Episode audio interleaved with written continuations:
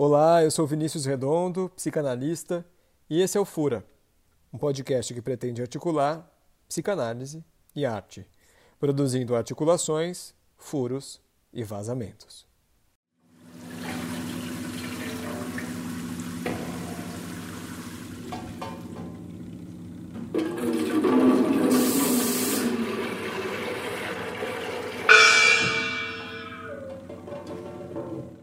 E hoje começa aqui no Fura uma sessão especial, que é a sessão cinema. Uma sessão em que basicamente um filme é escolhido e um psicanalista é convidado para comentá-lo. O filme escolhido de hoje é Animais Noturnos. Esse filme de Tom Ford, um filme de 2016. E o meu convidado de hoje para comentá-lo é o querido Henrique Vicentini. O Henrique é psicanalista, mora com dois gatos, Teodoro e Sampaio, e, pelo que observa, acredita que qualquer um dos dois governaria o país melhor do que Bolsonaro. Ah, e antes da gente seguir, é muito importante você saber que esse episódio aqui tá cheio de spoilers. Henrique, pensar o que a partir da psicanálise com animais noturnos? Acho que é possível pensar muita coisa. é, eu vou falar do que eu pensei. Uhum. Eu pensei que é uma história sobre começos de relacionamento, términos de relacionamento e especificamente sobre vingança. É uma história que trata sobre vingança também. Tem uma cena no, no filme, essa eu vou falar, bem icônica, é, na qual a personagem principal está na frente de um quadro e no quadro está escrito vingança hum. atrás. Então são três grandes temas que me ocorrem assim: começo de relacionamento e término, que não são exatamente dois temas, eles se relacionam, uhum. e, e, vingança. E para você, o que, que vem, vem no filme? É, eu também acho que vem muita coisa, mas é, acho que além disso que você está trazendo, eu pensei numa, numa coisa né, que é em torno dessa questão da elaboração. Uhum. Numa retomada da história, né? É, que bom, conversa com isso, né?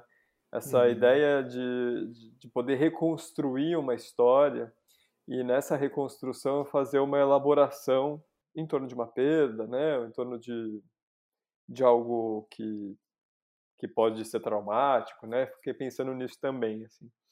É, mas essa cena que você está dizendo, eu acho que ela é, me chama muito a atenção também, porque o que eu acho mais interessante nessa cena é que é um quadro, né, que chama a atenção dessa personagem, da Susan, né, mas é um, um quadro que ele sempre esteve ali, né? Uhum, uhum. E que é só nesse momento, né, que ela está fazendo a leitura desse dessa obra enviada pelo pelo ex-marido, né, que isso se destaca no campo perceptivo dela, né? Uhum. Fiquei pensando nessa ideia muito própria da psicanálise também, né, de que a nossa percepção ela está determinada justamente pelo nosso desejo, né? Ou por aquilo que está nos atravessando naquele momento, né? Uhum. É, é, é, maravilhoso isso, né? Porque é uma ideia do Lacan de que toda a realidade é discursiva. Uhum. Então, é, a, a realidade, isso que a gente nomeia como realidade, né? Isso que a gente percebe como realidade, a gente assim percebe porque está no discurso. Uhum. O que não quer dizer que não haja algo que está fora do discurso e que produz efeitos na realidade, né? que é o próprio real. O real é aquilo que está fora do discurso, mas que produz efeitos na realidade. A angústia é um bom exemplo disso. Né? A gente se angustia e aí você pede para a pessoa falar sobre a angústia dela e ela fica meio. Uh, porque não, não tem. É, ou seja, é um efeito na realidade de algo que está fora, né? É, e, e, aí tem isso dá para a gente pensar assim várias várias coisas. Ah, o exemplo que me ocorre agora, Vini, é do dos esquimós, né? que moram nos polos e eles olham para aquilo que a gente nomeia como branco, né, do gelo, e, e, e não é branco para eles, né? Aquilo são 50 tons de branco, né? Porque justamente eles nomeiam e para eles é importante nomear essas cores de maneira diferente, né? Porque tem aquele gelo fino que não pode pisar porque quebra e cai, tem o outro que já é mais consistente. Então, para a gente isso não tem o menor sentido. Então, a gente tem um nome só, é branco, a gente olha aquela imensidão de gelo, aquilo tudo é branco, mas para eles são 50 tons de brancos diferentes, né?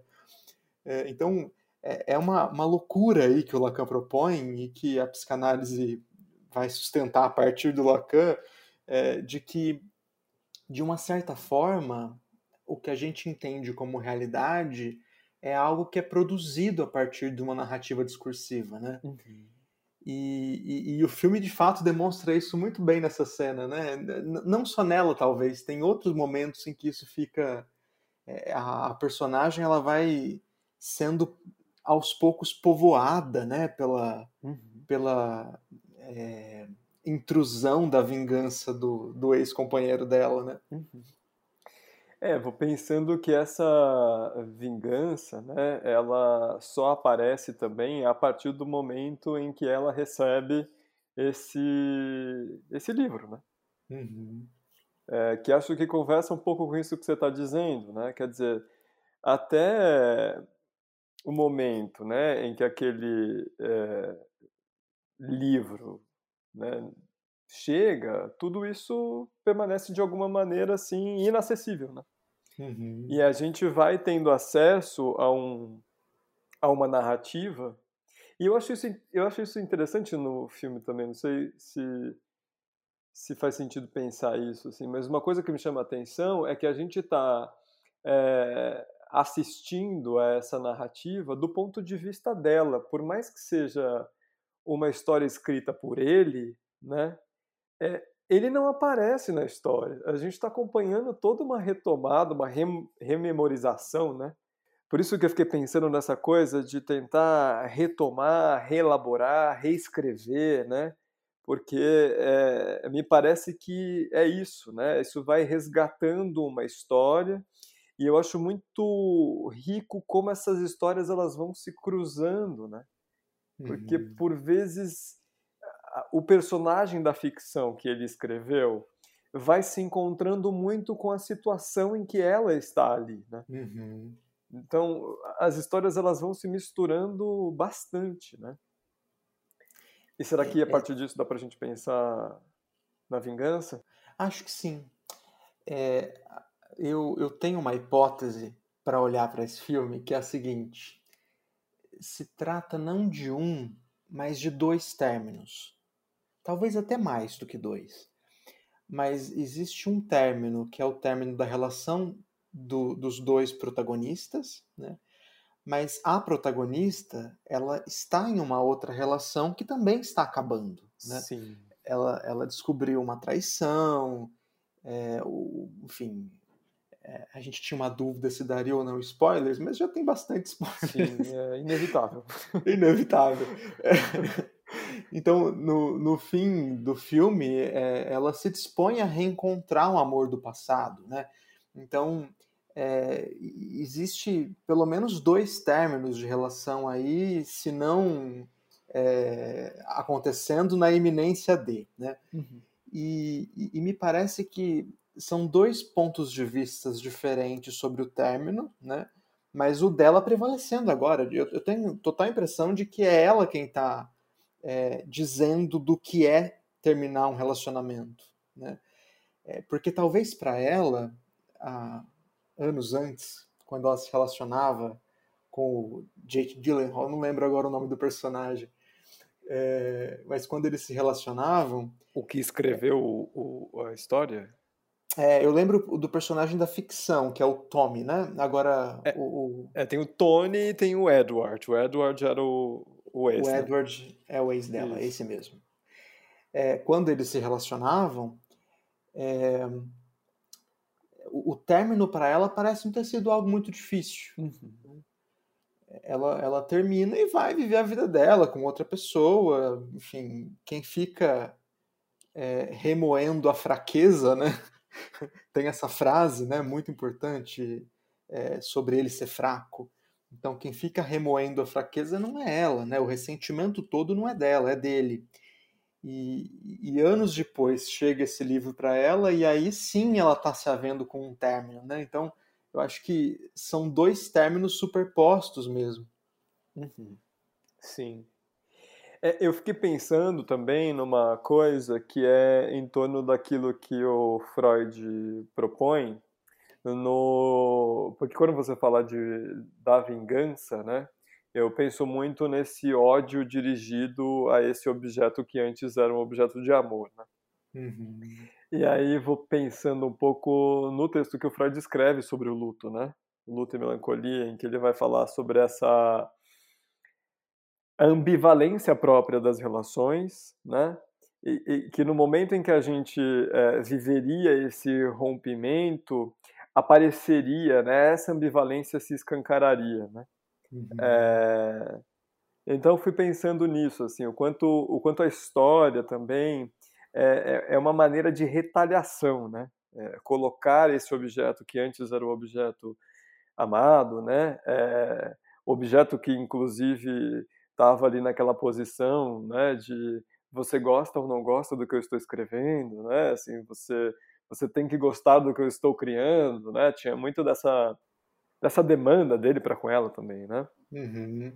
E, e depois, nessa história que ele escreve, ela vai estar tá no lugar da, do, da morta mesmo, né? E aí, é, eu, eu queria te ouvir um pouco, assim, sobre... Ele coloca ela no lugar daquela que morreu, né? É, mas ele coloca ela, e não só ela, a filha, né? Uhum porque tem um aborto também, né? Sim. Tem, tem um filho que, que ia nascer, mas não vai mais, né? É, como perda, né? Na, na, história dele, a, a mulher e a filha foram perdidas. Uhum. É, eu acho que sim, ele está dizendo disso, de, de uma. É, como se haver com o que se perde no fim de uma relação. Uhum. E aí é muito doido pensar isso, né? Porque o que, que você perde quando termina uma relação? É, você não perde exatamente a pessoa, porque você nunca teve a pessoa. Uhum. Né? Você perde fantasia. Perde a fantasia do que você era para essa pessoa, né? Perde a fantasia do que você supunha que a pessoa era para você. Uhum. É, perde um certo olhar né, que, que se supunha ter dessa pessoa ou que se supunha dar a ela, né? É isso que se perde no, no término, né? É, não exatamente a pessoa mesmo, né? Uhum. É, e, e, e, aí é um pouco mesmo do, do que o Freud fala sobre o amor. É, é, bem interessante porque o Freud faz três oposições. Ele faz uma oposição do amor narcísico e do amor pelo outro, ele faz uma outra oposição entre o amor e o ódio, e uma outra oposição ainda entre o amor e o ódio e a indiferença. Na, na Pulsão e os seus destinos, ele faz as três oposições, ele, ele trata das, das três oposições ali. É, o, as três oposições, de alguma maneira, enquanto Freud vai, vai falando delas, ele vai deixando claro que a base do amor ela é narcísica. Né? A gente ama no outro aquilo que a gente é, supõe que é nosso, mas está projetado no outro. Uhum. Um certo ideal que a gente projeta no outro. Né? Então, é, existe um, uma base amorosa que é um equívoco, é uma suposição, e, e que é altamente autorreferida. Né? É, é, é, é, meu o que eu suponho amar no outro. Então, esse é um, esse é um primeiro aspecto do amor. Né? É, isso, quando é levado com muita consistência, talvez se aproxime daquilo que a gente chama de paixão, né? que, que quase não dá condição de existência para o outro, porque você ama tanto o que é seu e está projetado no outro, que o outro quase que não aparece ali. Né? E, e, e isso, no primeiro momento, acontece, é assim mesmo. E, e, aí, aos poucos, vai aparecendo o que é do outro, isso que é a diferença em si mesma, né? isso que é a alteridade, isso que foge do, do que foi é, idealizado e projetado. Né? E, e, e, aí, o próprio Freud disse também na Pulsão e seus, e seus Destinos que é nesse momento em que surge essa diferença radical né, que existe a possibilidade de um outro tipo de amor é, que, que é justamente o amor por aquilo que é diferente. O amor por uma certa imagem que o outro vai te devolver, que não é essa imagem que você pretendia. Uhum. não é essa inicial que você queria ver, essa que você idealizou e projetou. Né? Ele vai te devolver uma outra imagem que é assim o inesperado, é, é, é o, o que não estava previsto. Né? Você vai descobrir algo de si que você não estava sabendo até então, né? E, e, e, aí naquela relação amorosa isso aparece, né? E, e, isso pode ser muito interessante, porque pode ser uma maneira, inclusive, da gente mudar, da gente descobrir outras coisas, outras potencialidades nossas, enfim, outros aspectos, outras, é, outra, outros interesses de vida, né? Então, isso pode ser muito interessante, mas custa algo. Uhum. Né? Aí que tá, custa algo. Porque para você poder viver isso, para você poder é, reconhecer isso que não estava reconhecido previamente, né? É preciso perder alguma coisa. É preciso perder é, as fantasias que você criou, o ideal que você projetou. É preciso abrir mão de algo, né? Uhum. É, o Shakespeare, ele tem um texto que é o Mercador de Veneza, que, que é uma metáfora maravilhosa disso que eu tô falando. Porque eu... Você já leu, Vini? Não, no Mercador de Veneza não. No Mercador de Veneza tem um personagem que é o. Eu sou péssimo com o nome de personagem, como eu tô declarando aqui. Mas eu acho que é Siloc o nome dele. O, o Siloc ele faz um empréstimo hum e com um agiota, e, e, e esse agiota, é, no termo do empréstimo, ele coloca que se o Siloc não pagar, ele vai ter que pagar com um pedaço de carne. E o Siloc não paga. E aí, quando ele não paga, o agiota vai cobrar e ele fala: Eu quero um pedaço do seu coração. E, e aí, o, o Siloc busca então os juízes de Veneza, porque ele, em outras palavras, vai morrer, né? Se ele tiver que dar o coração para pagar a dívida, ele vai morrer. E aí os juízes é, escutam as duas partes e dão um veredito que é o seguinte: é, você tem sim que pagar com um pedaço de carne. E você pode sim pegar o coração dele, mas desde que não derrame uma gota de sangue. É, é eu acho a metáfora perfeita do amor. Porque é, amar, em outras palavras, é um pouco isso, né? É, é, é dar aquilo que não se tem. Uhum. o paradoxo do Mercador de Veneza coloca isso assim. É, de maneira clara, né? Dar o que não se tem. Eu vou dar o meu coração, mas sem derramar uma gota de sangue. Eu vou dar o um pedaço de carne, mas sem derramar uma gota de sangue, né? Uhum. É, é, é, dar a própria falta, né? Sim, sim. É, e, e fui pensando nisso que você foi dizendo, nessa relação de sustentação também, né? Que às vezes se dá, né? Numa relação. É, quando se perde o outro, disso que você está dizendo, né? De perder as fantasias e tal, se perde também algo da sua própria consistência, né? Ou daquilo que uhum. você supunha que vinha de consistência desse olhar do outro. Né? Uhum. E aí se escancara justamente esse esse buraco, né? Sim. Afinal de contas, não estamos falando de pouca coisa, né? Você supunha que era visto uhum. a partir do seu ideal. Exatamente. não se trata de pouca coisa. Exatamente. É, é. é eu acho que, é, é, tem uma parte no filme que me chama muito a atenção, que é justamente essa parte em que, bom, ele está ali às voltas escrevendo, né? E, e, e mostrando o que ele está escrevendo para ela, né? Endereçando isso de uma certa maneira para ela. E a, a, resposta que ela dá a isso é tipo, eu não sei, né, se isso tá bom o suficiente, né? Eu acho isso muito interessante porque de uma certa maneira eu acho que ali aparece justamente uma expectativa de que ela confirmasse isso, né? Uhum. De que aquilo que ele cria pudesse aparecer aos olhos dela como algo satisfatório, né? E ela não está muito afim daquilo que ele está escrevendo, né?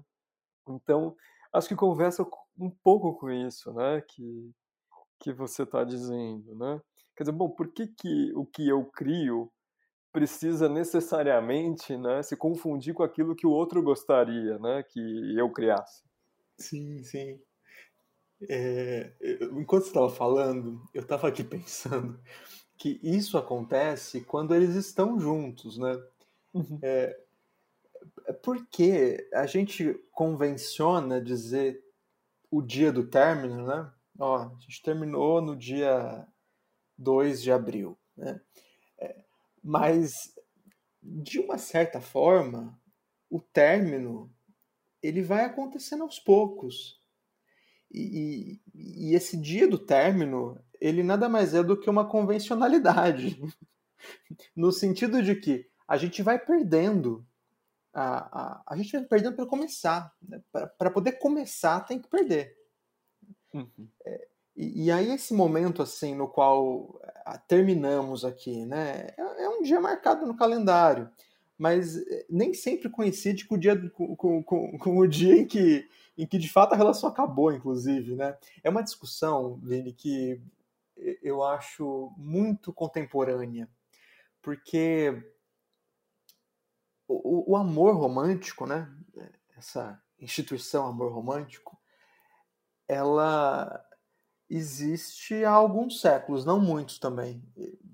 Data aí do século XVI, XVII, né? Da maneira como é hoje, né? Nesses moldes de hoje, assim. Porque até então você casava com quem seu pai queria, né? Uhum. É, não tinha muito essa coisa do de, de, todo o romantismo envolvido, né? Desde a da paranoia que sustenta o amor até as relações que a gente estabelece hoje. Mas é, a paranoia eu quero dizer assim, porque o estado de paixão ele, ele beira a paranoia mesmo, né? A gente começa a produzir sentido para qualquer coisa que a pessoa faça e uhum. aquele olhar que ela me lançou significa que ela me ama. Ah, mandou uma mensagem com dois emojis significa que é, tudo, tudo é motivo para produzir um sentido. Uhum. Mas é, até, até o século XVI, XVII, isso não acontecia. É, era filho, você vai casar com a vizinha porque o pai dela tem terra. e, e, o pai da vizinha ia dizer a mesma coisa para ela. É, o casamento era muito mais arranjado, né? É, motivado por questões mais financeiras, de poder e tal. E, e a partir de então é que surge essa ideia de que você deveria ou poderia se casar, e deveria ou poderia é bom também, né? Porque eh, às vezes é poderia, às vezes é deveria. Se casar com o amor da sua vida. E, e aí surge então essa pessoa, né? Esse objeto que é o amor da sua vida. Uhum. O amor da sua vida. Uhum. Né? E aí ele vai ser motivo de toda a idealização e toda a projeção que for possível lançar sobre ele, né? E, e, e, e que interessante, porque quando isso começa a acontecer, é, a gente tem, por exemplo, uma narrativa muito famosa, que é o, Os Sofrimentos do Jovem Werther, né? Do, do Goethe. Uhum. E quando esse livro foi lançado, ele é a história de um amor romântico então, o Werther, ele se apaixona pela Carlota e, e eles estão... Eles não, o, Werther tá... A Carlota nem tá sabendo do rolê. Hum. Ela tá vivendo a vida dela, tá inclusive com outra pessoa. Mas o Werther, ele tá apaixonadíssimo por ela e, e, e desde a primeira vista isso acontece. E no fim, quando esse objeto idealizado é, se torna. Já sempre foi inacessível, mas é, quando ele se confronta com isso, com a impossibilidade, ele se mata. E, e esse livro produziu uma onda de suicídios. É, teve, inclusive, chama efeito Werther.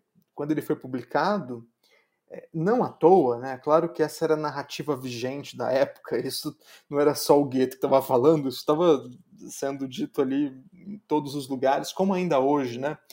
Mas é, esse, esse livro produz assim uma série de adolescentes e jovens que é, se deparavam frente ao impossível amoroso e se matavam. É, o livro foi proibido de ser vendido durante um bom tempo. É, Passaram-se vários e vários várias décadas até que ele voltasse a ser vendido, né, por conta desse efeito que teve. Uhum. É, então, terminar uma relação não é pouca coisa, não é fácil, e começar também não. Começar também não é menos difícil. Quando eu falei que é muito contemporâneo isso, é... eu estava pensando num fenômeno que eu vejo muito acontecer hoje. Eu não sei é, como é que é para você isso, Vini, eu quero te escutar. Mas é, tem um fenômeno que, tá, que eu escuto muito hoje, que é o seguinte: não vou começar essa relação é. que eu quero, mas eu não vou começar ela. Porque se eu me envolver com essa pessoa, eu vou abrir mão de todas as outras. Uhum. Então, a dimensão da perda, né? Que, que lá no filme aparece tanto no Animais Noturnos e, e que aparece também no, no, no do Mercador de Veneza, aparece também no Goethe, aparece desde o início da relação, né? Se eu quiser ficar com essa pessoa, eu vou ter que abrir mão de todas as outras. Uhum. Uhum. Eu acho isso fantástico. Essa, essa narrativa que a gente está produzindo hoje, eu acho ela incrível. Porque olha, olha o primeiro aspecto disso, né? Que é, é eu vou abrir mão de todas as outras, como se eu tivesse todas as outras. Já começa daí. Sim né? Eu não vou me relacionar com essa pessoa porque senão tem que abrir mão de todas as outras que eu suponho que estariam acessíveis a mim. Já começa daí. Mas Sim. Tudo bem, ultrapassado, ultrapassado isso, ultrapassado isso, tem uma, uma outra questão que é a seguinte: é, é pegar é sem se apegar, né? É, é uma frase que decorre disso, assim. Eu tenho a impressão que é, essa narrativa, essa frase, ela só pode acontecer hoje mesmo por conta de toda de, de, de todo o neoliberalismo que nos envolve, sabe? Porque uhum. é, é, uma, é uma proposta de que as relações poderiam ser quase consumíveis, né? Uhum. É, como, como produtos mesmo, né? Que a gente serviços que a gente consome e tal. Sim. Então, não se apegar como um sintoma de troca, né? Uhum. Troca, troca, troca o tempo todo. O que é, é virtualmente possível, né? Eu, eu tá com todos, mas não tá com ninguém, né? É, quase que numa compulsão para tentar não me haver com a perda, né? Para tentar não, não perder ninguém, não perder nada, né? Uhum. Então eu vou ter todos, eu vou ter todos. É, o que causa uma certa sensação de que é, novamente a, a, dimensão da idealização do objeto e, e, de como a gente dá consistência para isso, né? Uhum. É, é, um pouco parecido com o que acontece com os iPhones, né? Então a Apple vai vender o iPhone 12 agora, né? E aí ela vai dizer: esse aqui é é o objeto, sim. é o iPhone uhum. que completa você. Vem, compra aqui. Mas assim, o, tem que ser o Pro, Max, parará, porque o, mais básico da linha já não completa. Sim. Então a, a própria Apple já cria qual é o objeto, né? Porque na própria linha dela tem o. E, e aí você compra mas assim que você compra, ah, não era. Não era, continua faltando, que coisa. Então é o próximo, né? Sim, É, é o 13 que vai sair logo mais. sim. Né? Eu, eu, eu fui ouvindo o que você estava dizendo, né, disso, e fui pensando é, essa frase, né? Eu não vou ficar com essas pessoas porque eu não posso abrir mão de todas as outras. É, ela cria, né, essa essa ilusão de que não há perda, né? Uhum. Porque se você escolhe ficar com todas as outras, seja lá o que isso signifique, você já perdeu essa que você está dizendo que não vai ficar. Você já tem alguma que está de fora disso, né? É, e, eu acho que fui pensando justamente no filme, né, Henrique? Porque a, a situação da Susan é muito engraçada. Eu acho que conversa t- totalmente com isso que você está dizendo, né? Porque ela, ela se casa com o Edward, primeiro porque parece que essa é a promessa de felicidade. Apesar do, do- da mãe se dizer ali contra isso, ela se contrapõe e diz: não, é isso que eu quero, né? Uhum. Então, isso ganha uma consistência também, de uma certa Uhum. maneira, né? Não é isso que Uhum. vai me fazer feliz, então é isso que eu quero. Mas o que é engraçado é que o que começa a aparecer? Uma certa insatisfação generalizada. né? E aí ela se interessa por quem? Por um outro cara. E, e, e se casa com esse cara, né? Uhum. Um cara que parece que vai dar pra ela tudo aquilo que esse outro cara, que era o Edward, não daria, né? Uhum. Então, não, aqui eu posso ter tudo aquilo que lá eu não tinha, né? Só que aí, problema mais uma vez, né? Porque ela se vê com esse cara e aí ela vai vendo que, assim, ela também não tem determinadas coisas com esse cara, né? E é um cara que nem tá muito interessado por ela ali, ou pelo que ela tá fazendo, né? É, E aí o mais curioso de tudo isso é que se reacende um desejo dela por aquele cara que ela largou, né? Então, isso que você está dizendo, né, é da, o, o, o objeto, né, em si, ele é um vazio, né? Uhum. Esse, esse lugar, ele, ele é ocupável, né? Ele vai tendo consistências diferentes, né? Pode ser o iPhone, podem ser todas as pessoas, ou pode ser, não, essa, tem que ser essa pessoa. né? Eu fui pensando nisso, assim, né, à medida que você foi falando disso, porque acho que é E concordo com você, eu acho que é- é- essa lógica neoliberal vai criando né, essa ideia de que não, há um lugar onde nada falta, é possível ter acesso a todos. Né? É, fui pensando nisso. Uhum. E, e- e acho, acho bem por aí mesmo, acho bem por aí mesmo. E, e outra coisa que me ocorreu agora sobre isso é as relações poligâmicas e poliamorosas, elas vêm, de certa forma, provar isso, né? É, como a falta é estrutural, Aham. né? É, eu me interesso muito por esse debate, que eu também acho muito interessante, que acontece hoje. É- É um debate bem atual esse, né? Sobre os monogâmicos e os poligâmicos numa espécie de dialética conflituosa entre eles, né? Então, é, qual é o modelo ideal de relação? Então, vem os monogâmicos e defendem que o modelo monogâmico é o ideal. E aí, em seguida, vem a fala apaixonada dos poligâmicos, dizendo que o modelo deles é ideal, porque veja só o tanto de traições que tem entre os monogâmicos e tudo mais. E, e, e eu acho que as duas narrativas podem ser usadas para sustentar um- uma mesma ilusão de que a relação sexual existe. Aham. Uma mesma ilusão de que a completude existe. Sim. De um lado ela está na monogamia Aham. e do outro ela está na poligamia. Exatamente. Mas a- a- as duas narrativas podem sustentar a mesma ilusão. né? E, e- e é possível não sustentar a mesma ilusão também, né? tendo uma relação monogâmica ou poligâmica, sabendo que a falta é estrutural e que essa completude não vai ter para hoje. Sim. E eu lembrei daquilo que você disse, que acho que foi uma coisa que me ocorreu quando você estava falando justamente desse, dessa possibilidade de que agora você pode encontrar o amor da sua vida. Parece uma liberdade, né? Exato, Mas isso pode ser tão aprisionador também, né? É, como essa, essa discussão sobre poligamia e monogamia, eu acho que ela dá pano para manga, né? Porque, é, em geral, eu costumo escutar isso, né? É, a ditadura da poligamia. Não, monogamia é um atraso, a gente tem que negar isso, para quê, né? Assim, tem, e vira um imperativo. Não, o legal é a gente ter uma relação que não é monogâmica.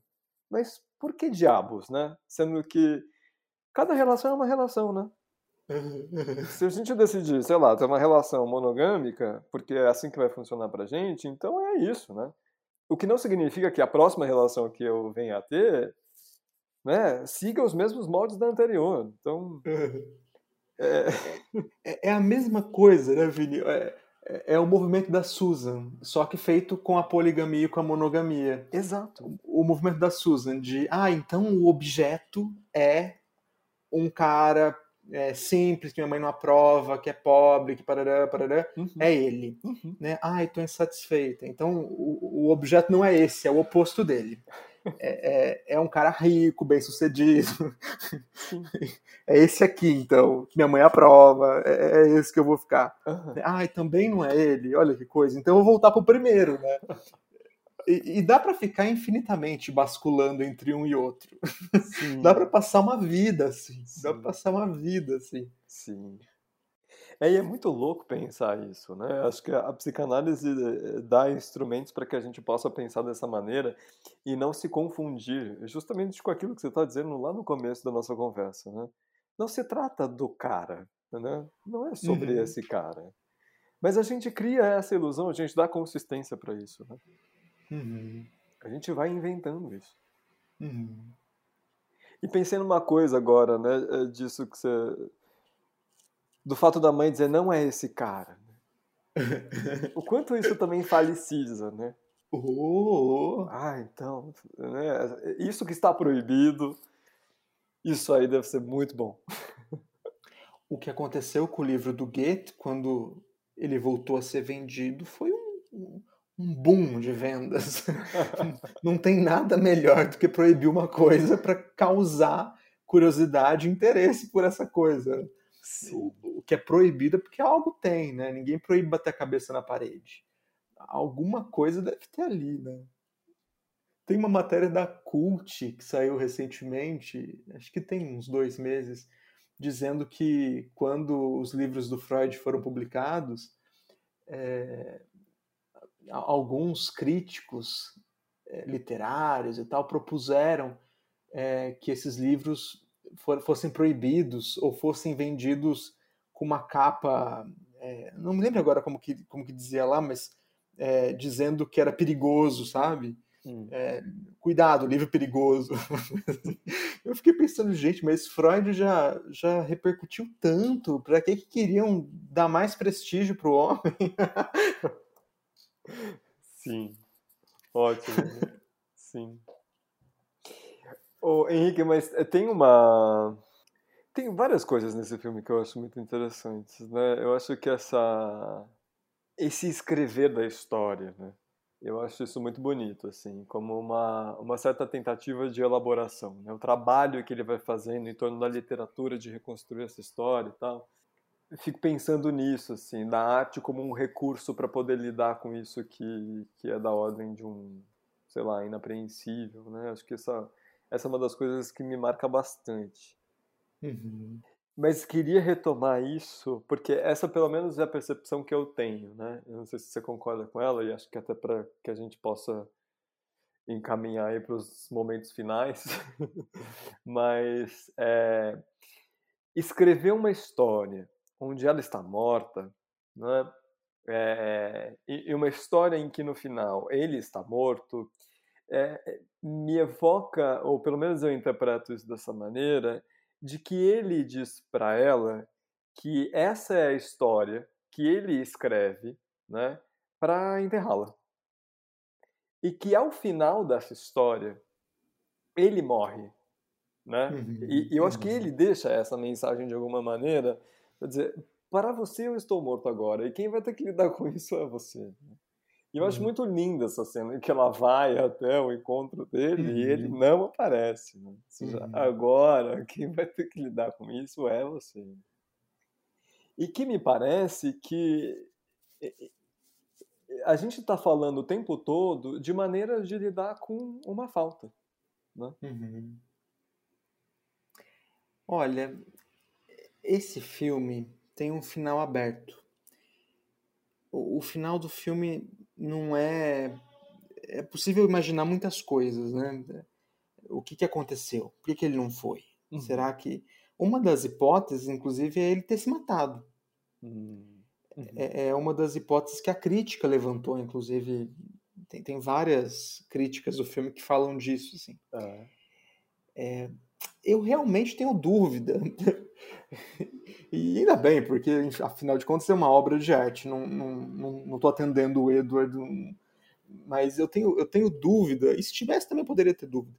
Mas eu, eu tenho muita dúvida se ele elaborou essa perda ou se essa, essa produção dele, esse livro dele, e, e é, é, muito mais um efeito imaginário da perda sabe? Eu, eu não sei se, se ele de fato escreve essa história. É, é, é uma possibilidade de leitura, essa que você deu. Uhum. Inclusive, eu a cogito também. Mas eu não tenho certeza se é por aí. Porque eu acho que uma possibilidade também é puramente a vingança. É, eu estou escrevendo essa história, não é para elaborar nada, uhum. é só para dizer para você e dizer para o seu atual marido a, a, o tamanho da dor que vocês me imputaram e, e ao fim disso eu vou me matar. É, então é uma possibilidade também de, de ler essa história, né? Não, não elaborei nada aqui. Uhum. É, eu tô eu tô num registro de é, o, o Lacan propõe que o ódio, né? E eu tô aproximando vingança de ódio ele fica entre o imaginário e o real, né? Uhum. Então, é, eu não sei realmente se ali existe um trabalho de simbólico ou se ele ficou muito aprisionado nos efeitos imaginários da, da dessa perda, né? Na dimensão da frustração e, e, essa vingança tem mais a ver com e isso é uma vingança de fato tem mais a ver com isso. Eu, eu colocaria essa possibilidade de leitura também para a obra. É, acho que você abalou uma convicção que eu tinha. uma leitura que eu tinha feito disso, né? Mas, ó, a primeira vez que eu assisti o filme, é. eu tive a mesma impressão que você. Tá. De que era um trabalho de elaboração, de que. É, e que o final do filme era ele não compareceu porque ele não tem mais nada a ver com aquilo. Uhum. Simplesmente por isso. Agora é ela, ele já fez, separou simbolicamente, vamos lá. Sim. A primeira, a minha primeira leitura do filme foi essa. Mas assistir novamente é que me ocorreu que, que eu não sei se isso aconteceu. Talvez não tenha acontecido. É, talvez aí... seja. É, não, diz, diz. Eu só ia completar que talvez seja um, um trabalho de vingança, um trabalho de ódio. Uhum, uhum. É, e, e talvez a gente termine nossa conversa de hoje justamente por onde a gente já começou, né? Que era o quadro que estava ali o tempo inteiro, né? E que ela só percebe naquele momento, né? É, é. A leitura da coisa, ou como ela aparece, ou como ela comparece, depende muito do momento que nós estamos, né? Mas acho que deu pra gente tecer articulações aqui a partir da psicanálise. Eu queria fazer só mais um comentário, Vini. Manda lá. É, quando você me, me propôs da gente conversar aqui e eu pensei em algumas obras e tal, algumas me ocorreram. Teve uma que eu pensei que é Um Dia, é um outro filme que, diferente desse que trata sobre términos, Um Dia trata sobre começos. Na verdade, Um Dia trata sobre uma relação que nunca começa. É uma relação que está sempre num ah, amanhã a gente vai então, tá? E, e, e nunca começa, até que um dia começa. Tá. E quando começa, termina. Hum. É, mas é, eu, eu me lembrei desse filme por conta de um texto do Contar, do Caligares, que inclusive faleceu essa semana, né? Uhum. que é um texto é, que ele publicou em 2011. Chama Pentimento. Não é sentimento, é pentimento mesmo, com P. Uhum. E, e, nesse texto ele fala que pentimento é uma palavra italiana é, que significa algo que tem a ver com um quadro mesmo. Então, o que, que é essa expressão, pentimento? É, um, um, um pintor, quando vai fazer um quadro, muitas vezes ele faz uma primeira obra, é, quase como um esboço, ou não, mas ele faz uma primeira obra e depois ele faz uma outra obra por cima. Essa que está por baixo não é a obra final, digamos, é uma outra que ele faz por cima.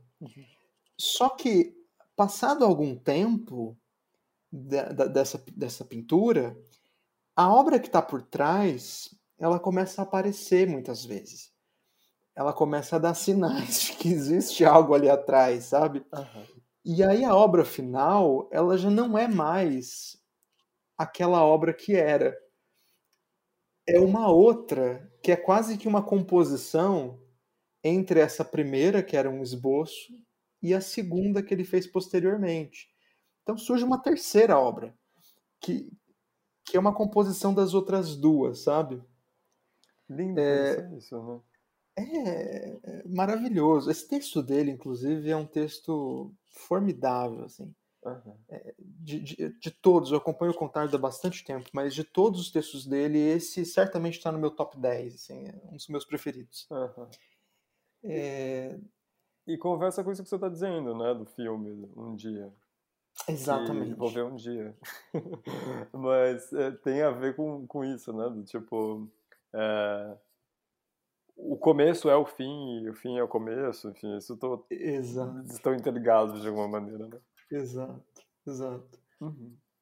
Muito bom falar com você, agradeço muito. Ah, eu que agradeço o convite, é sempre um prazer. Obrigado, Henrique. Imagina, Vini, um beijo, um beijo para todo mundo. Um beijo. E esse foi um episódio do Fura, um podcast do Fura Coletiva, que você encontra no Instagram com arroba Fura Coletiva. Eu sou o Vinícius Redondo, que você encontra no Instagram com arroba Vini Redondo.